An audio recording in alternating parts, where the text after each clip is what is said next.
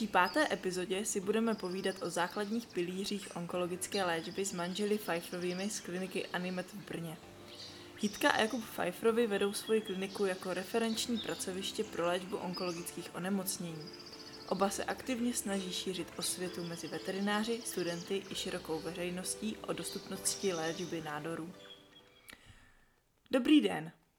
Máme tady diagnózu rakovina. Co s tím? Je konec nebo se s tím dá ještě něco udělat? To je určitě správná otázka na začátek, protože tak toto většinou i pro ty samotné majitele začíná, že s něčím přijdou a najednou je jim sdělena diagnoza, s kterou třeba nepočítali.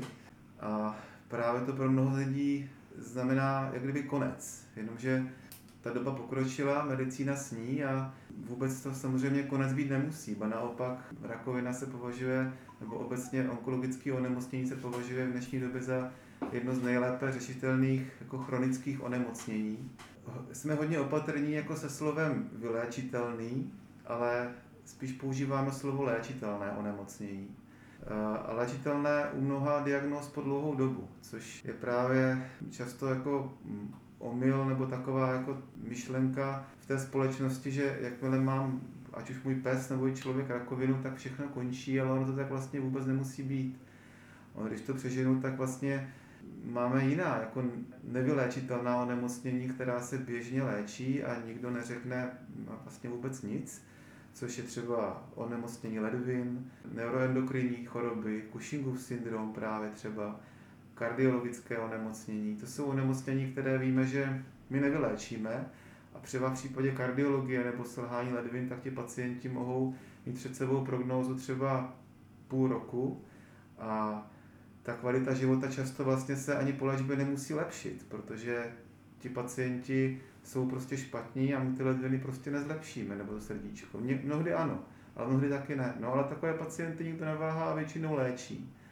Když to, když se řekne onkologické onemocnění, tak často to na všechny padne a mají tendence jako e, říct je, tak to už nemá smysl. Jenomže pravda je právě možná úplně někde jinde, protože často to smysl má a často my toho pacienta můžeme na rozdíl od jiných chronických onemocnění dostat z velké výdy do úplně normální kvality života.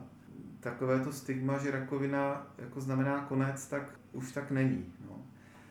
On totiž tohle je téma, které nás jako docela hodně trápí, protože ta onkologie vlastně je tím na takové hraně té veterinární etiky nebo toho, o čem se mluví, takové to žhavé téma. A současně bohužel tím, že vlastně nebyla moc ani vyučovaná jako někde jako na školách, tak vlastně se o ní moc neví. No a pozorujeme takový ten fenomén, že o čem se moc neví, tak se toho vlastně všichni bojíme. A nejen majitelé, ale samotní veterinární lékaři se toho určitým způsobem bojí. Třeba to rád přirovnal k situaci před 20 rokama, když mm, jsme měli třeba jezevčíka, který ochrnul, tak v té době nebylo až tolik známé, že se to dá operovat, nějaká plotenka, a že ten pacient z toho, jak je ochrnutý, vlastně může zpátky žít. Tudíž spousta veterinářů v té době doporučovala eutanázii nebo nasadit kortikoidy ale byla by to chyba, protože samozřejmě takový pacient, pokud se včas dostane do rukou specialisty, který nějakým způsobem udělá to, co má, toho pejska zoperuje, tak takový pacient se může dostat z velice špatné prognózy, která kdyby nebyla léčitelná, léčená včas a správně, tak se vlastně může stabilizovat a uzdravit. Takže s tím daným problémem prostě je stabilní. Vlastně podobně na to může být i, i ta onkologie. Možná nechám v této fázi mluvit svoji ženu, která no se nadechuje. No a, a rozdíl právě mezi tady tím uváděným příkladem a tou onkologií je v tom, že v dnešní době už drtivá, nebo možná bych si to pán říct, všichni veterináři ví, že lze operovat výhřez mezi obratové plotenky a tomu majiteli tu možnost nabídnout často upozorní třeba na finanční stránku věci, ale prostě minimálně toho majitele informují. Nikdo neřekne, že, že s tím stoprocentně nejde nic dělat a ať pejska utratí. Ale právě to, s čím my se setkáváme téměř každý den, je to, že právě o té onkologii to neplatí, že často vlastně veterináři mm, doporučují eutanázii v případě onkologických diagnóz nebo podezření na onkologické diagnózy, ať už vědomě nebo nevědomě neví o možnosti, že to nemocnění může být léčitelné. A tím se dostáváme vlastně na další hranu pro nás, protože samozřejmě pokud v této fázi klient od svého veterináře do, obdrží zprávu, váš pes má rakovinu, doporučuji eutanázii a jiná možnost není. A takový klient třeba zrovna je motivovaný, nebo ten pejsek pro něho znamená jako velké místo v rodině a chce léčit, i kdyby ta prognoza měla být špatná, tak třeba potom sedne k internetu, teďka si najde nějakého onkologa a jde za ním a konzultuje s ním možnosti. A teďka najednou tě, z té situace, že vlastně buď je doporučená eutanázie, tak najednou dostane třeba dvě, tři možnosti, co je možné dělat. Z toho potom vlastně zjistíme, že třeba konkrétně třeba pacient s lymfomem může vypadat velice špatně, opravdu jakoby, jako naléčený lymfom, pokročilý stádium, může být skoro na eutanázii, ale prostě pokud se ta léčba zahájí včas a smysluplně, tak takový pacient zase do několika i dnů může zpátky normálně fungovat a vlastně může tady být klidně další dva roky při normální kvalitě života. Potom je to pro nás nesmírně složité i vykomunikovat, protože pokud ten majitel obdrží od svého veterináře radu utraťte ho a najednou ten pes žije dva roky a je jako šťastný, tak je pro nás nesmírně složité nikoho uh, jako nepoškodit. I když my vlastně nemáme v žádném případě zájem na tom nějakým způsobem říkat, uh, ří, říkat jako špatně a veterináři. Jednak to samozřejmě je zakázané v etice veterinárního lékaře a hlavně my fungujeme jako referenční pracoviště, tudíž by to bylo naprosto kontraproduktivní pro nás, jakoby házet špínu jakoby na jejich předchozí veterináře. Ale problém je ten, že pokud ten pacient není referovaný, tak tomu klientovi to jde samo, protože když vidí, že ten pes ne, že umírá, ale najednou za dva, tři týdny žije a naopak žije úplně normálně a přežije další dva roky, tak aniž by mu kdokoliv cokoliv řekl, a i když bychom my se snažili říct, že uh, No, my si ten, tady i často vymýšlíme pak nějaké pohádky, to právě, abychom... To, to už potom vznikají pohádky, abychom ty, abychom ty kolegy chránili, jo, často, jenomže často to nejde, protože ti klienti, pokud uh, nejsou hloupí, tak samozřejmě jim taková věc dojde sama, proto proto, jak říkám, je to pro nás někdy mnohdy složité a vlastně ten důvod, proč já tady ten podcast jsem eh, já vlastně s ním souhlasil, nebo ten, jako, eh, jsem chtěl, aby se tohle řešilo, tak je to, že předat vlastně i studentům tu hlavní jako snahu nestydět se v tom životě, eh, říct, že já něco nedělám a já něco nevím. Protože my tohle vlastně jsme tak nějak na tenhle systém najeli, že naše klinika třeba funguje právě hlavně jako onkologická nebo jako internistická, ale třeba od začátku klientům rovnou říkáme, podívejte, ortopedii my neděláme třeba, nebo kardiologii neděláme. Takže e, toto je obor, který když má e, váš pejsek prasklé vazy v koleni, já vám také nebudu říkat teďka aktuálně, co je nejlepší metoda, protože to nevím, já už ten obor nedělám dlouho a pošleme za ortopedem. A hrozně se nám to u těch klientů vrací. V tom smyslu, že my toho klienta nestratíme. Oni naopak si nás váží, že dokážeme jim říct něco v tom smyslu, že tady končí moje jakoby, specializace a posíláme dál. No, asi bych tomu dodala ještě to, že obecně si myslíme, že je dobré uh, jednat fair, ať už prostě se všema lidma, koho máte kolem sebe, ale i se svými klienty. Nebo naše filozofie je taková, že úlohou veterinárního lékaře obecně není rozhodovat o osudu zvířat nebo o osudu majitelů, ale podat kvalifikované informace a na základě těch se pak ten majitel toho zvířete rozhodne, co by pro jeho pejska bylo vlastně nejlepší.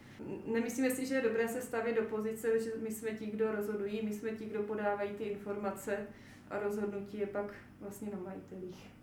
Můžu uvést příklad. Volali jedni majitelé, že jejich fenka má asi lymfom, že jim to jejich veterinářka zjistila, že má zřejmě lymfom, ale že jim teda veterinářka řekla, že svého psa by s lymfomem neléčila a že ať mu dá jenom kortikoidy, až to bude špatné, a ti nechají utratit. A, a víceméně oni se mi tak volali spíš tím, že si se chtěli v tom utvrdit, abych jim to vlastně teda potvrdila, že to tak je. Tak jsem jim teda vysvětlila trošku tu problematiku a tak dále. Nakonec oni, ač zpočátku nechtěli, tak nakonec se rozhodli, této zkusí, přijeli No a Fenka pak žila dva a půl roku a majitele nám pravidelně nás zaspomínali videí, jak Fenka spokojeně běhá po lese a bylo to fakt moc hezký vlastně eh, že jsme od nich měli takovouhle zpětnou vazbu. No ale vlastně ta veterinářka jim tehdy říkala jakoby svůj názor, že prostě svého pejska by utratila a tak dále. A já si třeba myslím, že určitě ten veterinář má právo tohle říct, že to je jeho názor. Nicméně měl by toho klienta upozornit na to, že to je pouze jeho názor, ale že není jakoby specialista na tuto problematiku a že jsou i specialisté na tuto problematiku, ať si případně vyslechnou ještě informace od někoho dalšího. No. Takže... Navíc je nutno říct, že když mluvíme o názorech, tak názory se mění. Jo, jakoby a to já jsem, proto když se mě lidi ptají, co byste dělali, pane doktore, kdyby to byl váš pes, tak já jim říkám, nikdy vlastně vám na tuto otázku odpovědět nemůžu, protože se nenacházím ve stejné situaci jako vy, to znamená i pod stresem nebo v životní situaci a v té fázi se takové názory potom mění. Já to pozoruju třeba i u některých svých buď rodinných příslušníků, nebo i třeba některých kamarádů veterinářů, kteří se spolu bavíme, mi říkají, no já bych svého psa neléčil uh, onkologicky. No a v momentě, kdy ten pes onemocní, už tady je mám a už je léčíme. Jo? Takže to je takový ten princip prostě uh, jakéhosi krizového uvažování, nebo prostě, že se snadno hodnotí problémy druhých, když já sám je nemám. Proto samozřejmě se to těžko hodnotí jako uh, vždycky, ať už z mého nebo z pohledu toho veterináře, protože ten veterinář vlastně nikdy neví, co ti lidi mají za sebou. A ty životní příběhy jsou prostě různé, no a já jako nemám právo zasahovat do jejich jako životního příběhu. Já mám právo na to spíš, nebo moje úloha je v tom, jak říkala moje žena teďka, spíš jí podat nějaké jako adekvátní informace založené na uh, evidence-based medicíně nebo na zkušenostech, když evidence-based není, abych jim řekl, jaké jsou možnosti a to rozhodnutí je na nich. A máte pro nás jako studenty veteriny, kteří potom budeme teda doktoři, nějaké rady k tomu, abychom se tady těm všem chybám vyhli, abychom těm majitelům se snažili jako nabídnout jako to nejlepší, jakože co to třeba my můžeme léčit, co nemůžeme léčit, co musíme poslat, nějaké takové rady, kterých bychom se měli držet, když třeba nebudeme se specializovat na tu onkologii. Jo, nebo takhle, ono to vlastně platí jako o všech oborech, ono to není jenom o onkologii, jo. Eh, a zase člověk nemůže v úzovkách všechny pacienty posílat pryč a eh, takže vždycky to je nutné najít nějaký jako rozumný kompromis, já říkám, mezi tím, co, co už jsem jako viděl, dělal, samozřejmě, že jo, v té běžné praxi, tak potom je spousta základních pacientů, kteří, který člověk řeší. No a co se týče onkologie, třeba když bych teda byl konkrétní, taky závisí, jaké máte i přístrojové vybavení a zkušenosti. A určitě, že jsou jako nejčastější nádor třeba u, je u fen tumor mléčné žlázy, tak tam samozřejmě preventivní kastrace po prvním hárání nebo i před ním je určitě věc, kterou nemusíte vyposílat na specializované pracoviště, ale těm klientům doporučíte sami. A už, sam, už tohle je vlastně samotný jako krok v onkologii, velice, velice důležitý. Nebo pokud už ten nádor mléčné žlázy má, tak eh, ta samotná mastektomie Samozřejmě ta její technika, aby byla provedena správně, je trochu složitější, ale určitě se dá naučit a je prováděna jako na hodně pracovištích a také asi není, pokud to bude nějaký malý drobný nádor mléčné žlázy, nutné toho pacienta referovat. Ale třeba, když zůstaneme u toho nádoru mléčné žlázy, tak samozřejmě pokud potom odešleme na histopatologii vzorek, a možná zde je nutné zase říct, že to se často neděje, poslat vzorek jednak toho nádoru té mléčné žlázy, ale často k tomu i svodné mízní uzliny, zvlášť té uh, tříselné. Tak pokud nám vyjde, že ten nádor je najednou hodně agresivní, anebo že tam je právě třeba i metastáza, tak v ten moment možná je čas těm lidem říct, ano, tady já třeba mm, už nemám tolik informací o tom, jaké jsou aktuální možnosti uh, léčby, a pokud uh, byste tu léčbu zvažovali, protože tady zřejmě bude indikovaná, tak už je dobré si o tom promluvit s někým, kdo to dělá. Takže třeba v této fázi potom poslat jakoby na referování. A samozřejmě to je právě to, co potom ti klienti ocení, to, o čem jsem říkal. A potom i ten vztah tady té trojice, kdy vlastně jste vy v pozici lékaře, který uh, referuje, versus my jako refer, referenční klinika a ten klient je harmonický ideálně, protože klient je rád, že jeho veterinář naopak mu ještě dal šanci jakoby bojovat s tím víc, poslal ho někam, kam se tomu věnují jakoby víc a u nás jakoby zase to mnohem lepší potom ta komunikace i s tím veterinářem, že pošleme zprávu zpátky, řekneme, Eh, některé vyšetření se dají pos, jakoby dodělat potom třeba krve u toho veterináře zpátky, eh, který ho poslal. Prostě ten, je to prostě lepší. Jo, klient nepřichází k nám rozhněván, že uh, má se utratit. Ale určitě na tu vaši otázku, jak jste se ptala, tak je dobré, pokud samozřejmě veterinární lékaři i začínající jako absolventi školy mají nějaký základní povědomí o obecných onkologických principech, což je třeba vidím, že má fenka nádor mléčné žlázy, tak ano, indikovaná je operace, to asi každý ví, ale samozřejmě před operací by se mělo dělat rengenové vyšetření hrudníku, jo, jestli nejsou přítomné metastázy, ultrazvuk břicha, podívat se na sublumvární místní uzliny, jestli nejsou zvětšené, to je další místo, kam může může metastazovat a v případě negativního stagingu tedy pak eh, samozřejmě je doporučená mastektomie. V dalším kroku by měl ten veterinární lékař vědět, že je, je potřeba odebrat místní uzlinu, poslat ji na histopatologii také, nejenom ten samotný nádor a vědět to, že je dobré teda pacienta poslat k dalšímu řešení onkologickému, pokud je buď metastáza místní uzlinie, anebo grade 3 karcinom mléčné žlázy. Jo, takže to jsou takové úplně v rychlosti základní informace prostě. Jo, třeba u mléčné žlázy. A třeba no. u mléčné žlázy, jo, a těch onemocnění je prostě dalších samozřejmě 50, takže s každým je to jinak vlastně, no, no to je těžké, to bychom museli momentálně no. probírat, to je už na další podcast, probírat teda, Možná i na co s čím. Podcastu. Ano, ano, no. A když už teda budeme v té praxi a budeme chtít toho pacienta referovat, eh, jakým způsobem k tomu máme přistupovat? Je nějak, na to nějaký postup? Komu volat, nevolat, nebo... No, vždycky záleží hrozně taky, eh, co se přesně dělá. Vždycky každý z těch veterinářů má svoje prostě pole, komu třeba referuje nebo už zná nějak to, ty pracoviště. Já třeba řeknu, klidně z pozice zase, když mi referujeme, aby to uh, bylo. Tak uh, v momentě, kdy mám třeba pejska z podezření na prasklé křížové vazy, a je to velký plemeno, tak už vím, že se zřejmě bude dělat nějaká z takových těch eh, osteotomických metod stabilizace.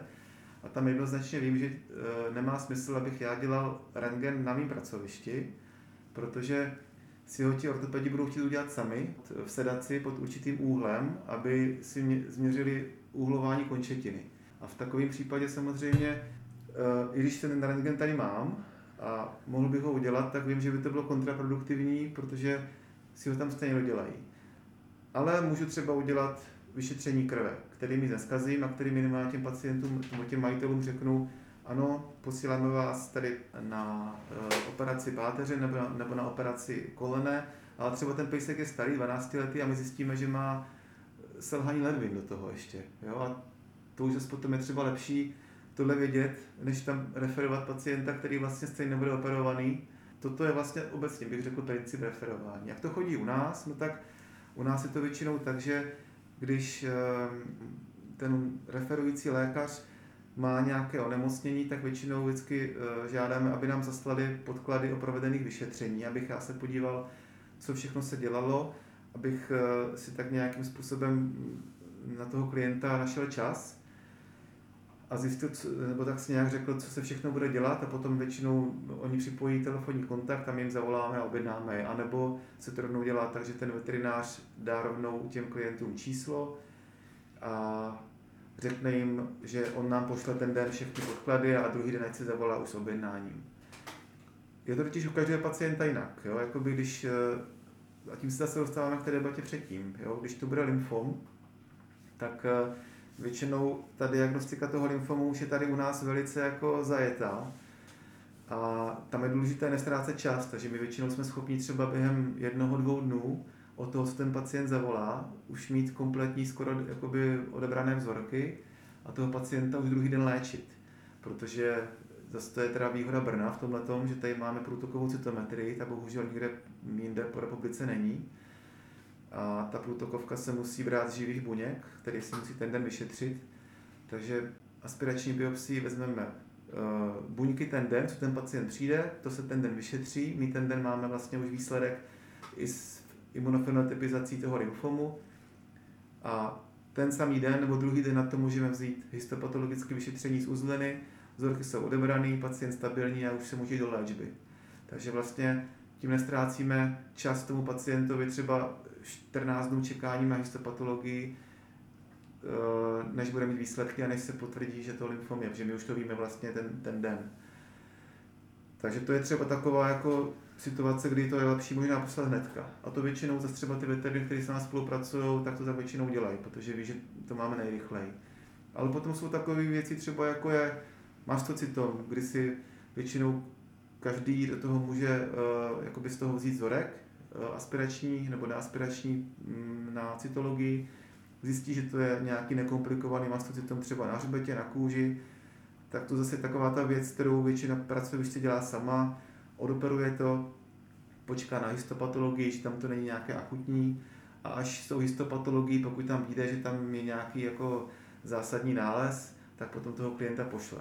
A to mi dává smysl. Uh, takže každá diagnóza prostě má svoje, no. Uh, ale obecně jako začínající, nepříliš zkušený veterinář určitě lze udělat to, že zvednete telefon a zavolám, zavoláte nám, máme tady podezření na tohle a tohle, jsou nějaké vyšetření, co mám udělat ještě já, nebo je něco, co si chcete udělat přímo vy a prostě a domluvit se takhle konkrétně určitě. Jo, jako jsou určitě veterináři, kteří už zhruba ví, co a jak a prostě už to mají zajetý, co si dělají oni, co si děláme my, ale dá se na tom i takhle dopředu domluvit a hodně komunikace probíhá i po e-mailu samozřejmě. Majitel, s majiteli nebo s těmi veterinárními lékaři si posíláme výsledky krví a rengeny a a tak dále a vždycky na základě toho se pak nějak domlouváme. No. Jak majitele na špatné zprávy připravíme? Konkrétně třeba na eutanázii?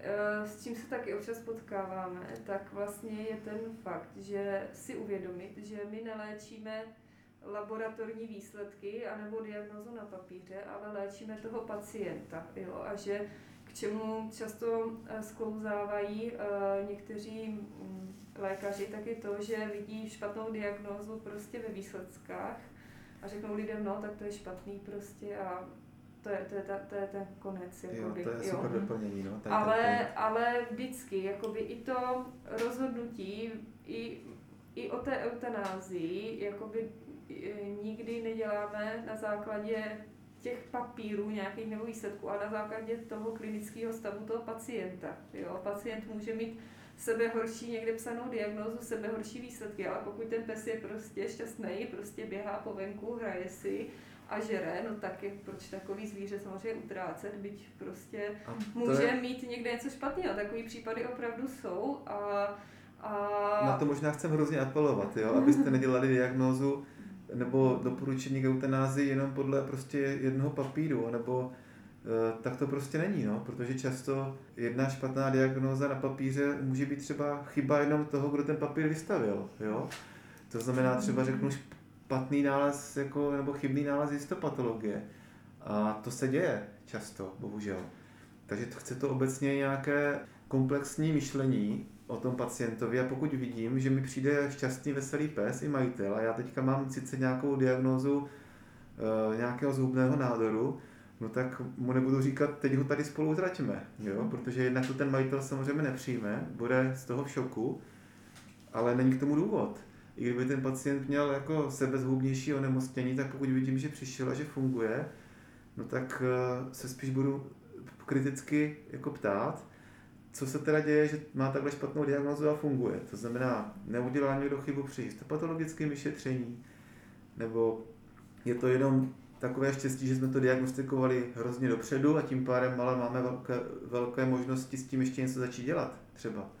Ona vlastně ta eutanázie nemusí být jako vždycky e, smršť pro toho majitele, že vlastně ona nemusí přijít teď, když tady sedí. Vždycky jsou nějaké možnosti prostě. Takže vlastně tím se zpětně dostávám k tomu mému zamýšlení vlastně, kdy já vlastně doporučuji eutanázii, no tak je to vlastně až často v momentech, kdy už fakt víme, že ty možnosti nejsou. A nebo jsou takové, kdy fakt to nevede jako k dobré kvalitě života toho pacienta. Protože to možná jsme tady vlastně ještě nezmínili, ale to je zásadní jako fakt a to je důležité, že ta onkologie veterinární se liší v té humání jako zásadně a zásadně v tom, že my chceme od těch pacientů, aby tady žili jako kvalitní život. Ideálně teď hned a tady. Což samozřejmě, když nám přinesou pacienta eh, v laterální poloze, nejde, teď hned a tady, ale pokud mám viděnou, že třeba ho přinesou opravdu s lymfomem, který není akorát léčený, a já vidím, že to je, řeknu, B lymfom, který nema, není jinak až v tom těle třeba až tak extrémně rozšířený, tak potom ano, vzhledem k tomu, že už očekávám určité jako konsekvence, které se budou dít, no tak je velká šance, že i tenhle špatný pacient se prostě zlepší a že v rámci jako několika dnů nebo týdnů prostě bude zase fit. Takže ale jsou samozřejmě i pejsci, kteří prostě mají metastáze na plících, dostali už všechnu možnou léčbu, přesto se horší, jsou apatičtí, nechtějí jíst a ani paliativní péči jim nepomáhá, tak pak ano, samozřejmě. Samozřejmě v takovém stádiu, když, když taková viděna už jako žádného zázračného léku a není, no tak je na, zcela na místě těm majitelům říct, že regulárně jedna z možností jako v tomto stavu je eutanázie, protože už jsme vyčerpali možnosti, nebo my jsme ty možnosti třeba ani neměli ve vašem případě, jim řeknu. Prostě se na to dívat tak, že už tady nemá smysl toho pejska ve vašem případě asi dál udržovat, protože teď už je ve stavu, kdy vám hubne, třeba trápí se, je chudokrevný, není si schopen vyjít na, jako na procházku a ano, třeba ještě s chemoterapií bychom ho tady udrželi další měsíc, dva, ale to už pro toho pacienta není ten psí život. Tady samozřejmě od toho veterináře už je dobré potom to jako tomu klientovi říct, že ten klient to často nevidí a je dobré už mu říct, že ano, na, na tomto místě už opravdu spíš já vám ale doporučuji eutanázii. Mm-hmm. Jo? Ale zase já mu ji nemůžu nařídit, že ten klient o tom rozhoduje.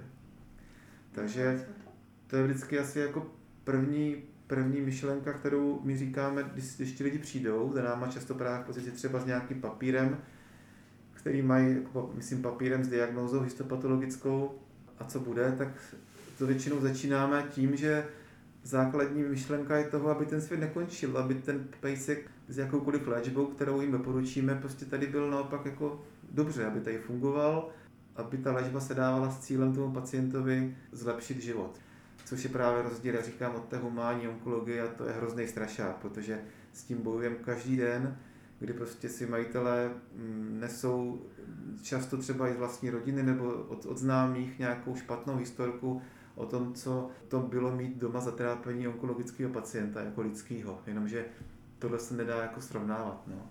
Tady jedině s čím se to dá srovnat, a to samozřejmě není jako úplně moc jako takové hezké přirovnání, no ale to relativně jako reálné přirovnání je s dětskou onkologií, protože tam taky je to vlastně často pacient, který jako nemá tu psychiku úplně tak, jak dospělý člověk, který se zhroutí z diagnózy eh, nádor, ale když to je malé dítě, které vlastně čistě jenom funguje, když mu je dobře, a když mu není dobře, tak nefunguje, no tak v tom smyslu, když jsem třeba se bavil s dětskými onkologií, co jsem tam byl na stáži, tam ta onkologie vypadá úplně jinak, než jako v, v lidské jako v nemocnici pro dospělí.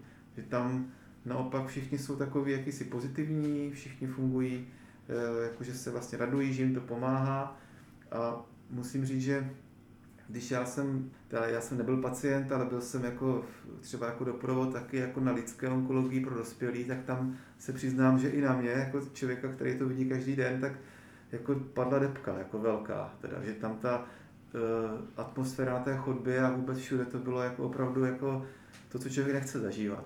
Mm. Ale musím říct, že třeba když jsem potom byl jako v pozici stážisty třeba právě na té dětské onkologii, tak jsem z toho byl nesmírně překvapený, jak to tam jako probíhá, jakože jako ano, samozřejmě nikdo neví, co se jako honí v hlavě těch rodičů, to bych e, samozřejmě nepřál nikomu, ale trochu mi to připomnělo tu situaci u nás, že prostě když už, už je ta kontrola, tak samotný ten pacient prostě je v pohodě a mu se daří dobře, funguje dobře a tím pádem i ti hopáničci jsou na tom taky dobře. Mm. Takže vlastně ona ta onkologie pro nás není až tak smutný obor, protože vlastně většina kontrol, když jsou ti pacienti stabilní, tak se vlastně nese ve velice jako hezkém jako mm, duchu, no, protože vlastně jsou ti pacienti vlastně lepší.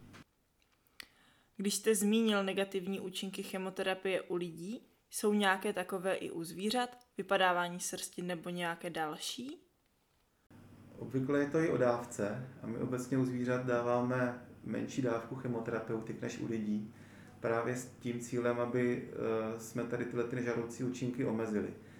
Takže vlastně my používáme v hodně procentech případů stejné léky, které se používají nebo používali u lidí, ale pouze přizpůsobujeme dávky tak, aby jsme našli nějaký rozumný kompromis mezi účinnou dávkou proti nádoru a takovou dávkou, aby ten pacient neměl vedlejší příznaky. Což eh, někdy samozřejmě není úplně jednoduché se nepoprvé trefit, protože každý jedinec eh, může být jinak senzitivní vůči té látce. Vždycky těm majitelům říkám, zpočátku dejme třeba raději nižší dávku, aby se to zvíře nedostalo do komplikací a v případě, že bude to tolerovat dobře, tak zde máme určitý prostor to příště třeba zvýšit, abychom byli efektivnější vůči tomu nádoru. A nebo naopak, pokud je na tuto tu střední dávku třeba zareaguje špatně, tak vám dáváme radši léky preventivně proti zvracení. A když by třeba i tak zvracel, tak to neberte tak, že končí svět, ale prostě je to všechno o komunikaci. Tak nám to ten majitel příště řekne. Ano, on se nám třeba jednorázově pozvracel a my tu dávku upravíme. Tady taky nutno říct, že na to neexistuje univerzální schéma, protože každý majitel tohle vnímá jinak. Jsou majitelé, kterým, kterým se ten pejsek může pozvracet třeba třikrát, a jsou takový ti odhodlaní majitelé a řeknou ne, ale on jinak proti locasem a byl dobrý a klidně dejme ještě vyšší dávku, poražme ten nádor a jsou prostě takový ti mají tak na branku a jako chcou do toho jít. A do toho jsou majitelé, kteří od začátku se bojí jakéhokoliv nežadoucího účinku chemoterapie, takže by raději toho psa neléčili a nechali ho třeba zemřít, třeba o 60% času dřív, než aby se ten jeden účinek vyskytl. To je hrozně potom o komunikaci si tohle to říct, protože pokud mám takového majitele, který nechce ani, jeden, ani jednu komplikaci, no tak samozřejmě mu potom i já řeknu, ano, asi to zřejmě dokážeme udělat, ale musí se taky připravit na to, že ta léčba bude podávkovaná, protože my takovému pejskovi potom nemůžeme dát ty vysoké dávky nebo ty středně vysoké, protože existuje zde malé riziko, že třeba se mu udělá špatně. Komunikace je důležitá ve všech směrech a on každý klient prostě vyžaduje svou individualizovanou péči. V tom ta onkologie je možná dosti jako specifická, protože neexistuje jako jednotlivý nějaký univerzální mustr ani při stejné diagnóze vlastně musíte vy vždycky zohlednit jako několik dalších faktorů. Takže to není jenom o histopatologické diagnoze, jako, jakou ten pacient vlastně v konečném důsledku bude mít prognózu, protože jeho prognóza závisí i na uh, citlivosti majitele, závisí na i bohužel finančních možnostech majitele, protože některé mm, léčby jsou drahé, vyžadují třeba ozařování jo? a pokud ten pes nedostane, no tak má samozřejmě horší prognózu než ten pacient, který to ozařování dostane. Jo? A další věc, která třeba závisí prognoza pacienta, tak je třeba i stáří nebo komorbidity, to znamená, jestli třeba ten pejsek kromě nádoru nemá ještě jiného nemocnění. Není, není to jenom s, s papírem uh, histopatologii mám, mám jakoby prognózu, no, bohužel. A obecně ještě v čem se liší léčba chemoterapii u zvířat a u lidí, tak je jednoznačně to, že na zvířatech to drtivé většině případů není nijak vidět, že je léčeno chemoterapií na rozdíl od lidí, jo, protože psům srst uh, nepadá, Výjimkou jsou psy, kterým vlastně permanentně uh, roste srst, jako třeba eh, pudly, občas Yorkshire, tak ti, ti tak trošku prořídnou často, nebo, nebo třeba po skončení cyklu jim naroste úplně jiný odstín srsti a tak dále. Jakoby určité změny tam jsou, ale, ale že by měli uh, lidi z pejska na háče, to se prostě nestává. No, no spíš mají vypelichanou lišku. jo, to, uh, to je taková jako komická hláška, kterou často ti majitelé říkají, že ten pes fakt tak vypadá, ale to se týká fakt jako několika málo plamen, jo? to znamená, jak říkala žena, nějaký byšonek, maltezáček, někteří Yorkshire, ne všichni, to je otázka, proč ne všichni, kterou nám nikdo jako neodpoví, ale jako jinak většina psů nemá žádné projevy. No. Psy, co mají klasický cyklus lídání pravidelně a tak dále, tak těm, eh, těm srst nepadá. Takže vlastně vy máte doma pejska, který je léčený chemoterapií na nějakou nemoc, ale vy to nemáte na očích, jako každý den, když máte na očích někoho prostě s holou hlavou, tak to prostě kdykoliv na ně podíváte, vidíte prostě, že je nemocný. U toho psa to tak není. Jo, to je velká výhoda právě. A jak jsme se bavili o těch nežádoucích účincích na to zažívání, sem tam se vyskytnou, ale rozhodně to není u každého pacienta. Jo, jsou psy, který prostě dostávají i vysoké dávky chemoterapeutik v rámci třeba léčebného protokolu na lymfom a není jim nikdy nic během těch 6 měsíců, kdy trvá ten protokol, tak třeba jim fakt není vůbec nic těm psům. Jo. A pak jsou psy, který třeba i po nižších dávkách chemoterapie to, to dobře nesnáší a jsou citliví a musíme to pak teda přizpůsobovat tu léčbu. Mohou se chemoterapeutika při léčbě dostat do prostředí domácnosti a ohrozit lidi kolem? Ty chemoterapeutika se nejvíce vylučují močí trusem, jo, čili většinou uh, ani u zdravého psa eh, moc nepřicházíme do velkého kontaktu s močí a s trusem, že jo, venku prostě bobky sebereme do pytlíku, většinou pejsci doma nečurají, takže tohle v většině případů problém nebývá. A v malé míře se může vylučovat nějaké zbytky uh, slinami. Takže obecně doporučujeme vždycky, když je pejsek na chemoterapii, tak ideálně třeba, aby se majitele nenechávali olizovat třeba obličej pejskem a, a když si s pejskem nějak hrajou nebo si ho hladí, tak předtím, než se jdou jíst, tak si umí ruce, což je taková jakoby i obecný asi hygienický pravidlo, který je e, doporučitelný aplikovat tak, ať už má pes e, chemoterapii nebo ne. Jo, takže to jsou takové základní principy, e, čili není to tak, že byste doma měli radioaktivní bombu, prostě když je pes na chemoterapii, nicméně jsou určité výjimky, jako třeba když jsou v domě ty malé děti, kde, kde prostě nezabráníte kontaktu s těma slinama toho pejska, jo, ale je to vždycky už pak jakoby na zvážení toho daného majitele, anebo těhotná žena samozřejmě, jo, když je těhotná žena, tak ne, že by byla v nějakým přímým riziku, není, jo, ale je to spíš ten princip předběžné opatrnosti. Někdo je prostě víc opatrný, někdo není, jo, některá žena, když je těhotná, tak si ani nejde radši obarvit vlasy, aby ne, nedýchala nějaký výpary z barvy, některá si je obarvit jde, jo, čili některý ženě jakoby předběžná opatrnost prostě jako vadí, když má psa doma na chemoterapii, byť to riziko, pokud prostě, jo, nemanipuluje s těma jeho výměškama, jako je, dá se říct téměř nulové, ale prostě opravdu lidi jsou různě, ale a je potřeba jim na rovinu to takhle vysvětlit. Tohle třeba je zajímavé, jsme se o to bavili právě na ty dětské onkologii, jestli tohle to se nějak řeší, když třeba ty děti mají počurané plínky a tak. Tam to neřeší teda vůbec. Jo, tam opravdu tady to nehraje vůbec žádnou roli a, a mm, jo, že by prostě maminka šáhla v rukavicích na svý dítě, na plínky, jo, tam, tam to vůbec, tam to vůbec neřeší. Samozřejmě my neléčíme děti, že jo, léčíme psy, a takže, takže určitě jako opatrnost na místě nějaká je, ale, ale je potřeba vědět, jak to je. Jo, z toho pejska nic jako nezáří nebo něco takového. Spíše to v těch výměškách opravdu. No. Hmm. A existují nějaké eh, diagnózy, které si můžeme často s něčím splést, se kterými jste se tady setkali, že jsou potom třeba diagnostikované jinak, než doopravdy jsou? Eh, jednou z nejčastějších věcí, kterou si může splést opravdu každý, protože je to těžké rozlišit, tak je tak jsou kožní změny a to hlavně kožní změny, které vypadají na první pohled jako bradavička anebo jako tuková bulka. Do, obecně doporučujeme, pokud je jakýkoliv kožní útvar, byť na první pohled vypadá jako neškodná bradavice, tak opravdu vzít tenkojehelnou aspirační biopsii a udělat cytologické vyšetření, ať už sami, anebo odeslané do laboratoře a protože se může jednat i o mastocytom. Mastocytom je kožní nádor, velmi často se vyskytující u psů a je opravdu velmi, velmi nevypočítatelný a může vypadat plně jakkoliv. A i my, jako už poměrně zkušení, zkušení veterináři v onkologii, býváme překvapení, že to, co si myslíme, že je tuková bulka, tak fakt není, je to mastocytom. Jo?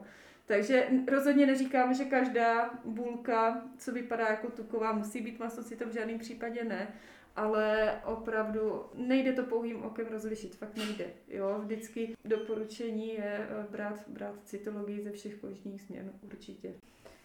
Já mám ještě jeden dotaz a ten je tak jako úplně mimo, ale jak jsme se bavili o té, um, o té práci s tím majitelem, tak um, mně se jednou na praxi povedlo přijít do styku s člověkem, který tvrdil, že rozhodně nechci zvířeti dělat, uh, jako odebírat nějaké vzorky, nějakou biopsii nebo něco. Protože když se do toho píchne tou jehlou, tak se a, ta rakovina roznese po zbytku toho Tak těla. to rovnou se klidně zeptejme, no.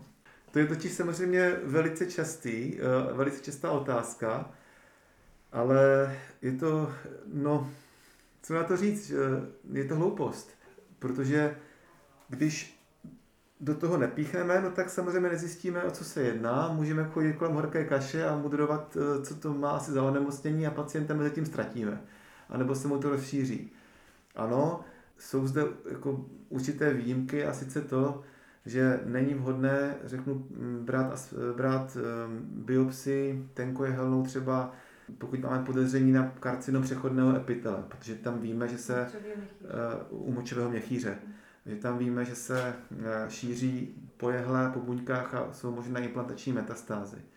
Ale u většiny kožních útvarů není chybou, no- nebo naopak je to indikace pro to vzít cytologii, abychom o tom mohli, o tom případu dál uvažovat rozumně.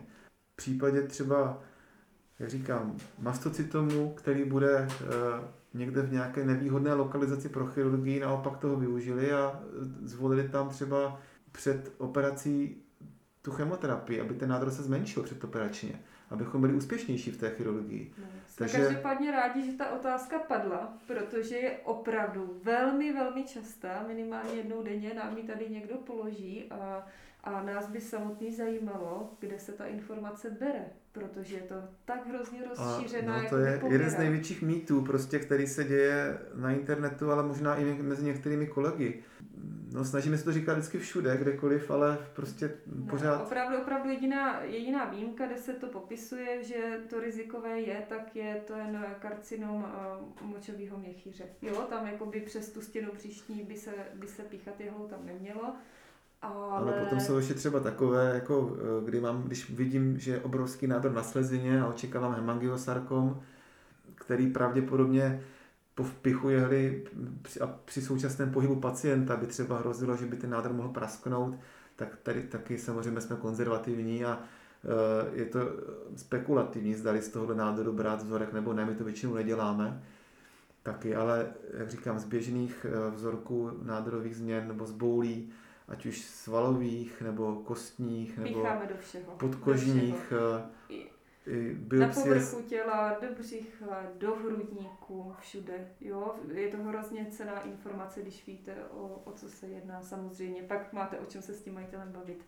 Jo? Ne, nebylo to nikdy nějak prokázané, že by prostě to onemocnění se tím nějak rozjelo nebo něco takového. Možná jenom třeba je dobré na to upozornit. Pokud očekávám mastocytom, tak to je nádor, který samozřejmě reaguje, má v sobě živné buňky a reaguje otokem. Otokem reaguje klidně, když si ho, když si ho ten pes líže nebo škrábe.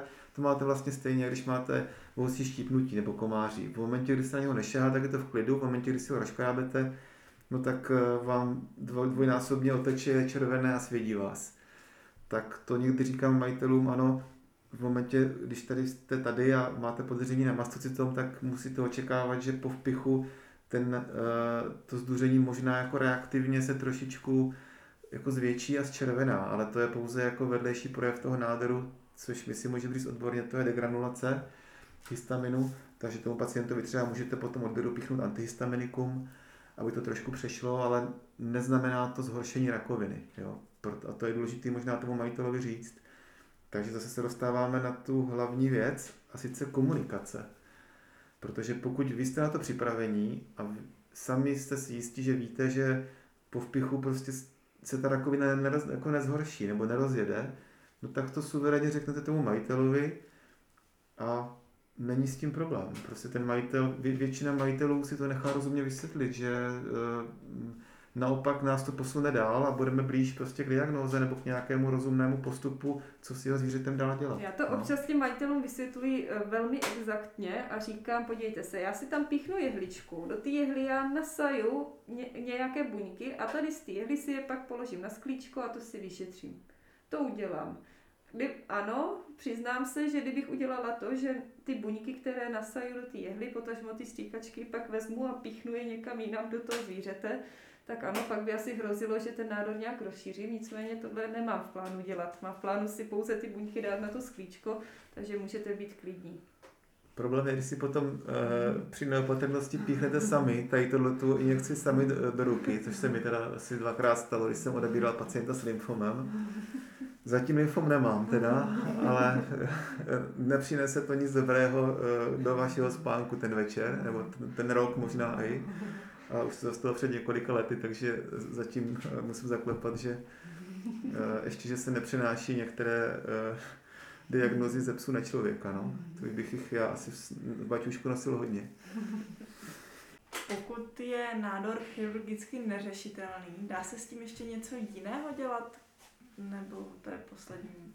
Ono to jde tak jako rozlišit vlastně do dvou jako podskupin zase témat. Eh, když začnu to jedno, tak ano, pokud je chirurgicky neřešitelný opravdu, potom se samozřejmě můžeme uvažovat o tom, že ho Eh, že toho pacienta eh, postoupíme nějakou tu internistickou léčbu, to znamená, že dostane chemoterapii ještě předtím, než, než bychom operovali. Ale se právě zvlášť třeba u mastocytomů nebo i u některých jiných nádorových změn může stát to, že my ho vlastně v první fázi tou chemoterapii zmenšíme, potom zjistíme, že vlastně on se zmenšil do takové velikosti, že jde operovat.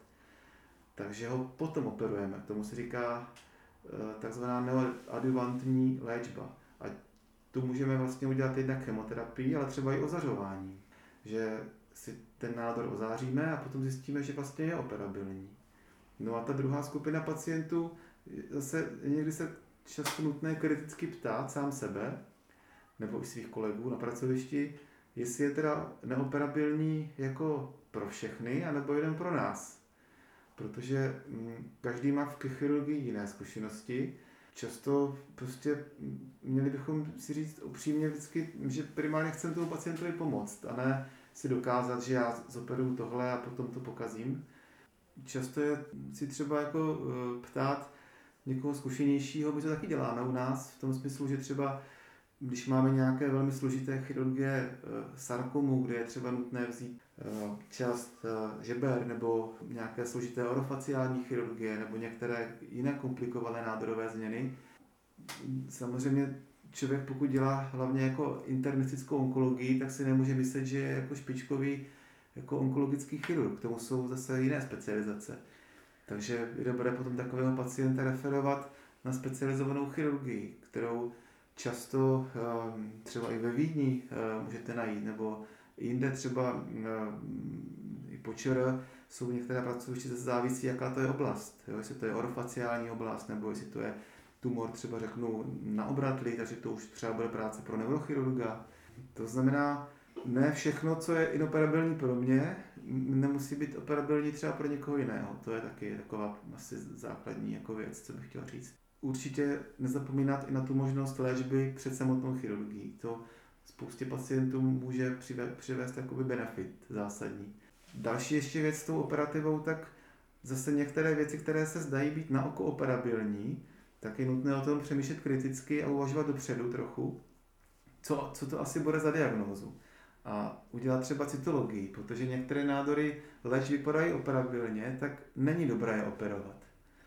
Což jsou třeba některé, některé typy karcinomů, jo? to znamená třeba inflamatorní karcinom na mléčné žláze, eh, nebo některé typy mastocytomů, které třeba protože mastocytom potřebuje, aby byl vyříznutý kompletně, potřebuje být vyříznutý s nějakou částí zdravé tkáně okolo. A pokud se třeba takový mastocytom nachází těsně u očního víčka nebo někde na nose zrovna, kde bychom třeba museli vzít nosní houbu nebo část té nosní houby, tak zase dává smysl pro mě, než se pustit střemhlav do chirurgie a toho pacienta vlastně mm, nějakým způsobem nenávratně e, změnit e, tou chirurgií, jo, že mu e, odstraníme nosní houbu, nebo že mu vlastně kvůli tomu odstraníme oko, nebo mu výrazně zúžíme vidění, no tak je nutné se ptát, e, jestli ta chirurgie vlastně mu neskazí život tím. A zase otázka je, když, když zde máme vlastně jinou možnost,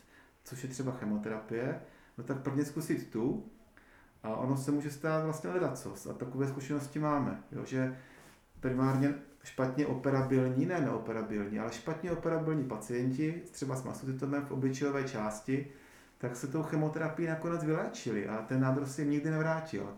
i když to měli vlastně v těžko dostupných lokalizacích, jako je třeba přechod nosu a předních řezáků.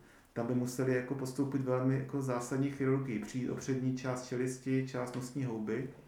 A vlastně za mě takový pacient by se stejně nevyléčil, protože většina z nich už má metastázy v bizní uzlině, takže ta chirurgie by toho pacienta pouze poškodila. Ještě určitě do této kategorie, kdy je potřeba kriticky smýšlet o, o chirurgickém přístupu, tak jsou nádory střev, pokud eh, se jedná o lymfomy. Jo, tam v době, měli jsme pacienta, to byl mladé zvíře, asi dvouletý samojet, a v dobré víře, nebo oni dobře zdiagnostikovali, že tam je nějaký nádorová změna na střevu a chtěli tomu pejskovi pomoct, tak mu část toho střeva odoperovali, ale tím, že vlastně ta část toho střeva byla nádorově změněná, tak ten pejsek vlastně uh, se to nezhojilo a ten pejsek nakonec uhynul na pooperační komplikace na sepsi. Což vlastně, kdyby smýšleli trochu kriticky, že se jedná o dvouleté zvíře a pokud vidím nádorovou změnu na střevě, tak nejpravděpodobnější diagnózou je lymfom, tak tam je zase jednoznačně indikovaná jakoby chemoterapeutická léčba a hlavně tyto nemoci mají velmi dobrou prognózu, jo? ten pejsek tady mohl být fakt roky léčený zcela bez problému, takže no, to je pak, přesně záviselo by na pod, pak, podtypu toho střevního lymfomu. Samozřejmě jasně, jsou střevní lymfomy, které mají velmi špatnou prognózu, jo. je to v řádech měsíců, ale jsou i typy lymfomů třeba. A záleží v jaké části střeva jsou místně a tak dále. No. Je to samozřejmě složitější ta problematika, nicméně jakoby zase byť jakoby to nikdo neudělal na schvál tou pejskovi, bylo to v dobré víře, ale zase jo, je potřeba trošku už do té problematiky. To možná ještě jdou přesně v tomhle tom, protože uh, zrovna o lymfomu, když jsme to načukli, tak tam fakt závisí i v které části třeba to je. Pokud máte mladého psa, který má lymfom v tlustém střevě nebo někde v oblasti rekta, tak jeho prognóza s chemoterapií bude pravděpodobně velmi dobrá. A máme pacienty, kteří se vyléčili, opravdu, vylé, nebo já to nerad používám, ale třeba ten pejsek to měl v roce a půl a už měl teďka 8 a nemá žádné příznaky onemocnění stále. Po tom, co měl vlastně e, i mm, nález v mízních uzlinách z toho. A do toho jsou samozřejmě pacienti, kteří mají jako high grade lymfom v tenkém střevě a tam, i když člověk udělá cokoliv, tak e, ta prognoza nebývá moc dobrá. Ano, můžeme stabilizovat, můžou tady žít kvalitní život, ale e, ten čas, po který ho žijou, není dlouhý. Je to třeba 3 až 9 měsíců. To je tak. Samozřejmě, mm, když člověk neví a to je to starý pacient a má tam nějaké nespecifické změny, no tak ta probatorní laparotomie asi je nutná. Ale v momentě, kdy tam vidím na ultrazvuku výrazné zesílení stěny, a je to dvouleté zvíře, tak vlastně mohla stačit třeba jenom cytologie pod kontrolou ultrazvuku, kde bych eh, si mohl vzít vzorky třeba na průtokovou cytometrii, anebo na, mm, na parku analytu, která nám také může potvrdit lymfom. Potvrdí nám to třeba v případě průtokovky do druhého dne a to zvíře se může třetí den léčit. Když to, když budeme dělat uh, u pacienta, který má um, střevní lymfom chirurgii, která ho vlastně nevyléčí, jenom oddálí čas do léčby chemoterapii, třeba o dva týdny, tak to zvíře se vlastně potom té chemoterapie nemusí dožít. Mohli bychom si to ještě jednou zhrnout, když budu v ordinaci sama, co všechno musím, nebo co všechno bych měla udělat, abych jako takové ty základní věci, abych vám třeba nepřidělávala práci, nebo abych to potom nemusela dodělávat sama? Určitě, tak já si myslím, že jsou takové tři věci, které není chyba udělat nikdy u žádného pacienta, u kterého máme podezření na nádorový proces. A to je jednak uh, rengen plic, který prostě nám vždycky dá cené informace o tom, zda to onemocnění náhodou se nám nerozšířilo už do plic. Určitě zdůrazňujeme důležitost tří projekcí, protože opravdu jsme měli případy pejsků, kdy na jednom bočním snímku opravdu nebylo vidět nic, až na druhém bočním snímku tam šel vidět vlastně nějaká metastáza. Nutno ještě poznamenat, že i v případě, že tu metastázu e, najdete na tom rengenu plic, tak jenom, že to neznamená automaticky konec zase záleží vždycky na klinickém stavu toho pejska a i metastatická onemocnění jsme schopni uh, stabilizovat na určitou dobu. Takže Renger Blitz určitě uh, není nikdy chybou udělat. Uh, další je uh, cytologické vyšetření, o tom už jsme se bavili. Jak říkáme, pícháme do všeho vždycky pořád, je to náš denní chleba. cytologie vám přinese hrozně moc informací, prostě když si nejste jistí, co se děje, ať už s nějakými kožími potížemi a tak dále, prostě cytologie je, je hrozně, hrozně prostě skvělá věc, pomůže vám, nasměruje vás. Není nikdy chybou udělat vyšetření krve u jakýkoliv pacienta, ať už mu je cokoliv. Takže, takže určitě to jsou takové tři věci, které je dobré vždycky. Samozřejmě není chyba udělat, nebo co je důležité, je i ultrazvuk, ale v tom ultrazvuku jenom, když třeba to teďka vztáhnu, jestli byla otázka položená tak, že toho pacienta potom posíláte dál, tak u toho ultrazvuku to je někdy tak, že mm, většinou to už je takové hodně subjektivní vyšetření. Každý trošku to vidí někdy jinak, nebo každý se specializuje na něco jiného. Kardiolog uh, posoudí sono jinak než onkolog, takže to třeba zrovna jako většinou si potom to referující pracoviště často dělá ještě znovu samo. Uh, ale zároveň to vám neříká, že vy ho nedělejte, protože často se, je to jediná možnost, jak zjistit, že má pes třeba nádor sleziny. Teď jsme si řekli, co bych měla dělat, ale když budu sama v ambulanci, co dělat nemůžu. Čemu bych se měla vyhnout? Máte něco takového? No tak určitě dávat kortikoidy. Ne, to si dělám legraci, ale ono to není nikdy, jako nikdy exaktní, protože pokud je to čistě paliativní pacient u majitelů, kteří nech, nech, nechtějí dělat žádnou diagnostiku, tak potom samozřejmě kortikoidy nejsou chyba, takže to vždycky o komunikaci, ale pokud eh, vidíte, že máte pacienta s lymfomem, eh, to znamená, že má zvětšené mízní uzliny a je to majitel, který chce aspoň slyšet možnosti léčby nebo co by s tím šlo dělat, tak u takového pacienta samozřejmě mm, prosíme nedávejte kortikoidy, protože Eh, často ty kortikoidy zastíní eh, tu diagnostiku, ale vlastně i zhorší prognózu pacienta. To už se teďka ví podle jedné studie, ehm, že pokud pacient s lymfomem přijímá samostatně kortikoidy déle třeba jak týden nebo 10 dnů, tak to potom zvyšuje rezistenci na chemoterapeutika a vlastně to zhoršuje jako prognózu toho pacienta. Neříct si to, tak já teďka tady s tím nic neudělám, tak budeme aspoň kortikoidy. Tak eh, to ne. No. Eh, v ideálním případě promluvit si s tím majitelem, zjistit jeho očekávání, pokud jsou jakákoliv, ale aspoň nějaká, tak mu říct, eh, běž se teda dál asi. Teďka sice, no, no třeba místo kortikoidu se dá píchnout spousta jiných léků. Dá se píchnout třeba metamizol, jo, což je lék, který i u pacientů třeba pomůže, když mají horečky, když mají nějaké bolesti nebo nesteroidní antiflogistika, antibiotika, tím určitě jako nic, nic jako neskazíte. Ne. Zase spíš jsme u toho, oni to veterinární lékaři myslí dobře, že ty kortikoidy samozřejmě v tu chvíli tomu pejskovi uleví, pokud má lymfom, takže oni to dávají v dobré víře, ale spíš proč to tady říkáme, je, je ta informace, že opravdu to pak stíží diagnostiku a v konečném důsledku to sní, eh, zhorší i ty prognostické vyhlídky pro toho pejska. Takže to je taková, taková poměrně častá věc, že vlastně v dobré víře ten pejsek ty kortikoidy dostane, ale nám to pak zhorší, uh, zhorší tu výchozí situaci pro toho pejska.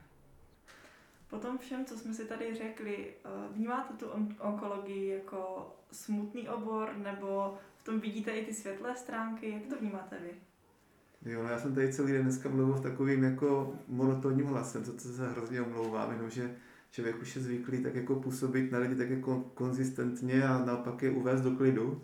Takže doufám, že jsem vás neuvedl do takového klidu, že už jste u toho usnuli. Ale vlastně v tom reálném životě to je samozřejmě mnohem jako eh, veselější a ten obor je jako velice zajímavý. Zažíváme tam naopak jako docela spoustu jako zábavných chvílek, protože ti majitelé často přichází jako nabití, Eh, energii a eh, i, hlavně i ti samotní pacienti jsou často samotní jako nabití energii. Třeba máme hezký případ samec eh, border collie, diagnostikovaný sciocitární sarkom v končetině zadní. Už se k nám ta dostal vlastně, že přišel jakoby o končetinu a my jsme ještě našli metastázu na plíci a tak ta prognoza nevypadala úplně dobře a i majitelé se vlastně původně báli hm, té amputace, nakonec to skončilo tak, že eh, na chemoterapii i ta metastáza zmizela.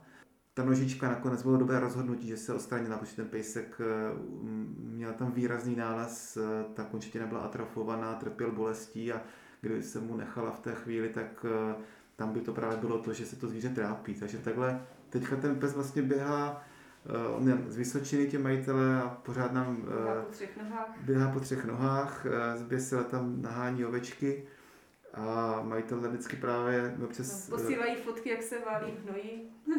a Si Právě- dopřává po chemoterapii bahenní lázeň. teďka oslavil uh, právě jeden rok uh, od jako úspěšného zlepšení se, jako, nebo od, uh, od diagnózy, takže to majitelé pojmenovali jako první nádor rodiny, nebo mm, tak nějak takový jako název. Všem nám tady donesli vajíčka od jejich jako slepiček, jakože mm, zabalená se šňůrkou a děkujeme, váš amigo. A musím říct, že vždycky tady ta návštěva je většinou veselá a e, zároveň to nebylo zadarmo úplně, no, protože taky jsme se báli, co bude, protože v momentě, kdy se mu objevila ještě jedna metastáza, tak jsme museli změnit léčbu, ale ta metastáza zase zmizela. A už to je teďka vlastně rok a čtvrt e, a ten pacient běhá, je veselý a majitelé s ním. A ano, my netvrdíme, že on tady bude dalších pět let, ale na těch lidech jednoznačně vidíme tu vděčnost, že oni jsou si vědomí té situace stejně, eh, ale děkuji za každý den nebo za každý měsíc, teďka děkuji za každý rok a půl, který s tím pacientem, s tím jejich pejskem eh, stráví, no a kvůli tomu to má smysl. Tohle nás extrémně nabíjí, to znamená, každý tenhle ten jako jeden případ, který se, eh, který mu můžeme pomoct, tak vlastně dává takový dost velký, jako hmatatelný prostě pocit toho, že tady jste na správném místě a že těm pacientům pomáháte. A hlavně ti majitelé vám to takhle vrací často um, pozitivně nabití, takže tohle je vlastně hrozně důležité, ještě to je taky, v tom si možná uvědomíme i tu krásu toho veterinárního povolání obecně, protože když teďka pozoruju často takové ty frustrace lidí, jak končí se svou prací, eh, zvlášť v nějakých eh, korporátech, eh, kde sice vydělají spoustu peněz, ale jako nakonec jsou z toho frustrovaní a skončí v práci, Nevidí přímé důsledky protože své nevidí práce. přesně tak přímé důsledky své práce, ale to možná je dobrý zde zmínit, že ta veterina nám vlastně dává jako velký dar a sice to, že my ty přímé důsledky své práce často vidíme. A to je super, protože eh, nám to dává jakousi šanci jako méně mm, vyhořet nebo prostě vzít si z toho to dobré. A onkologie určitě patří mezi ty obory, kde se z toho dá vzít hodně dobrého a dá se to dát i těm majitelům a i těm zvířatům, takže Hlavně my ty pacienty vlastně vydáme pravidelně v průběhu celého roku, často a, a s těmi majiteli, s těmi zvířaty vlastně už máme velmi blízký vztah a určitě i pro nás vlastně je to příjemný ošetřovat vlastně i klienty, který známe, zvířata, který známe, je to hrozně fajn. Um, hrozně, hr- to, to, to se mi mě osobně na té onkologii velmi líbí, protože každý má něco, že jo? každý obor má něco a třeba když řeknu, že bych byla ortoped, to doperu koleno, a tím je v podstatě hotovo a už jako v podstatě ztrácím kontakt uh, víceméně s tím majitelem. A, a v té onkologii to je vlastně takové, takové vlastně pro nás příjemné, že, že ty naše klienty vlastně poznáváme a, a Tak sdílíme, příběhy a sdílíme životní, s no. nimi jejich, jejich příběhy. A, takže to, to je určitě na, Na na, té stranu, onkologii dobré. Oni ti vám zase často říkají, že by radši ty příběhy Ano. s námi nezdíleli. To už je spíš takový černý humor, no, kdy, kdy Ano, to nám často říkají mi vždycky, no my vás rádi vidíme, oni, no to my bychom vás radši teda neviděli, ale... ale když to je, tak, tak vás také rádi vidíme. Ano, to, to slychala poměrně často. No. Ještě, ještě občas slycháme takovou průpovídku, snažíme se vystřícní ke klientům, tak říkáme, kdybyste někdy něco v budoucnu potřebovali, tak se na nás určitě obraťte. A majitele, Maria, no tak to snad doufám, že už vás teda nikdy potřebovat nebudu. Takže je to takové vlastně veselé. Hmm. My vám děkujeme moc za rozhovor. Věříme, že to pro všechny posluchače bude velmi přínosné a třeba příště si dáme nějaký jiný. My taky moc krát děkujeme za pozvání a jak říkám, doufám, jsem vás neunudili, protože tohle nebylo úplně povídací téma ve smyslu chrli, chrlení eh, dávek a z, eh, různých postupů medicínských, protože ono totiž ta onkologie není jenom o tom, no. Ono bohužel, nebo tak to prostě je, to je fakt, že z poloviny to je obor, který je hodně povídací a hodně je takový individuální a často uh, poučky úplně uh, nelze vždycky napasovat na toho konkrétního pacienta, no, tak vlastně o tom byl asi tady, tady ten podcast. Takže děkuji a nashledanou taky. Děkujeme, nashledanou.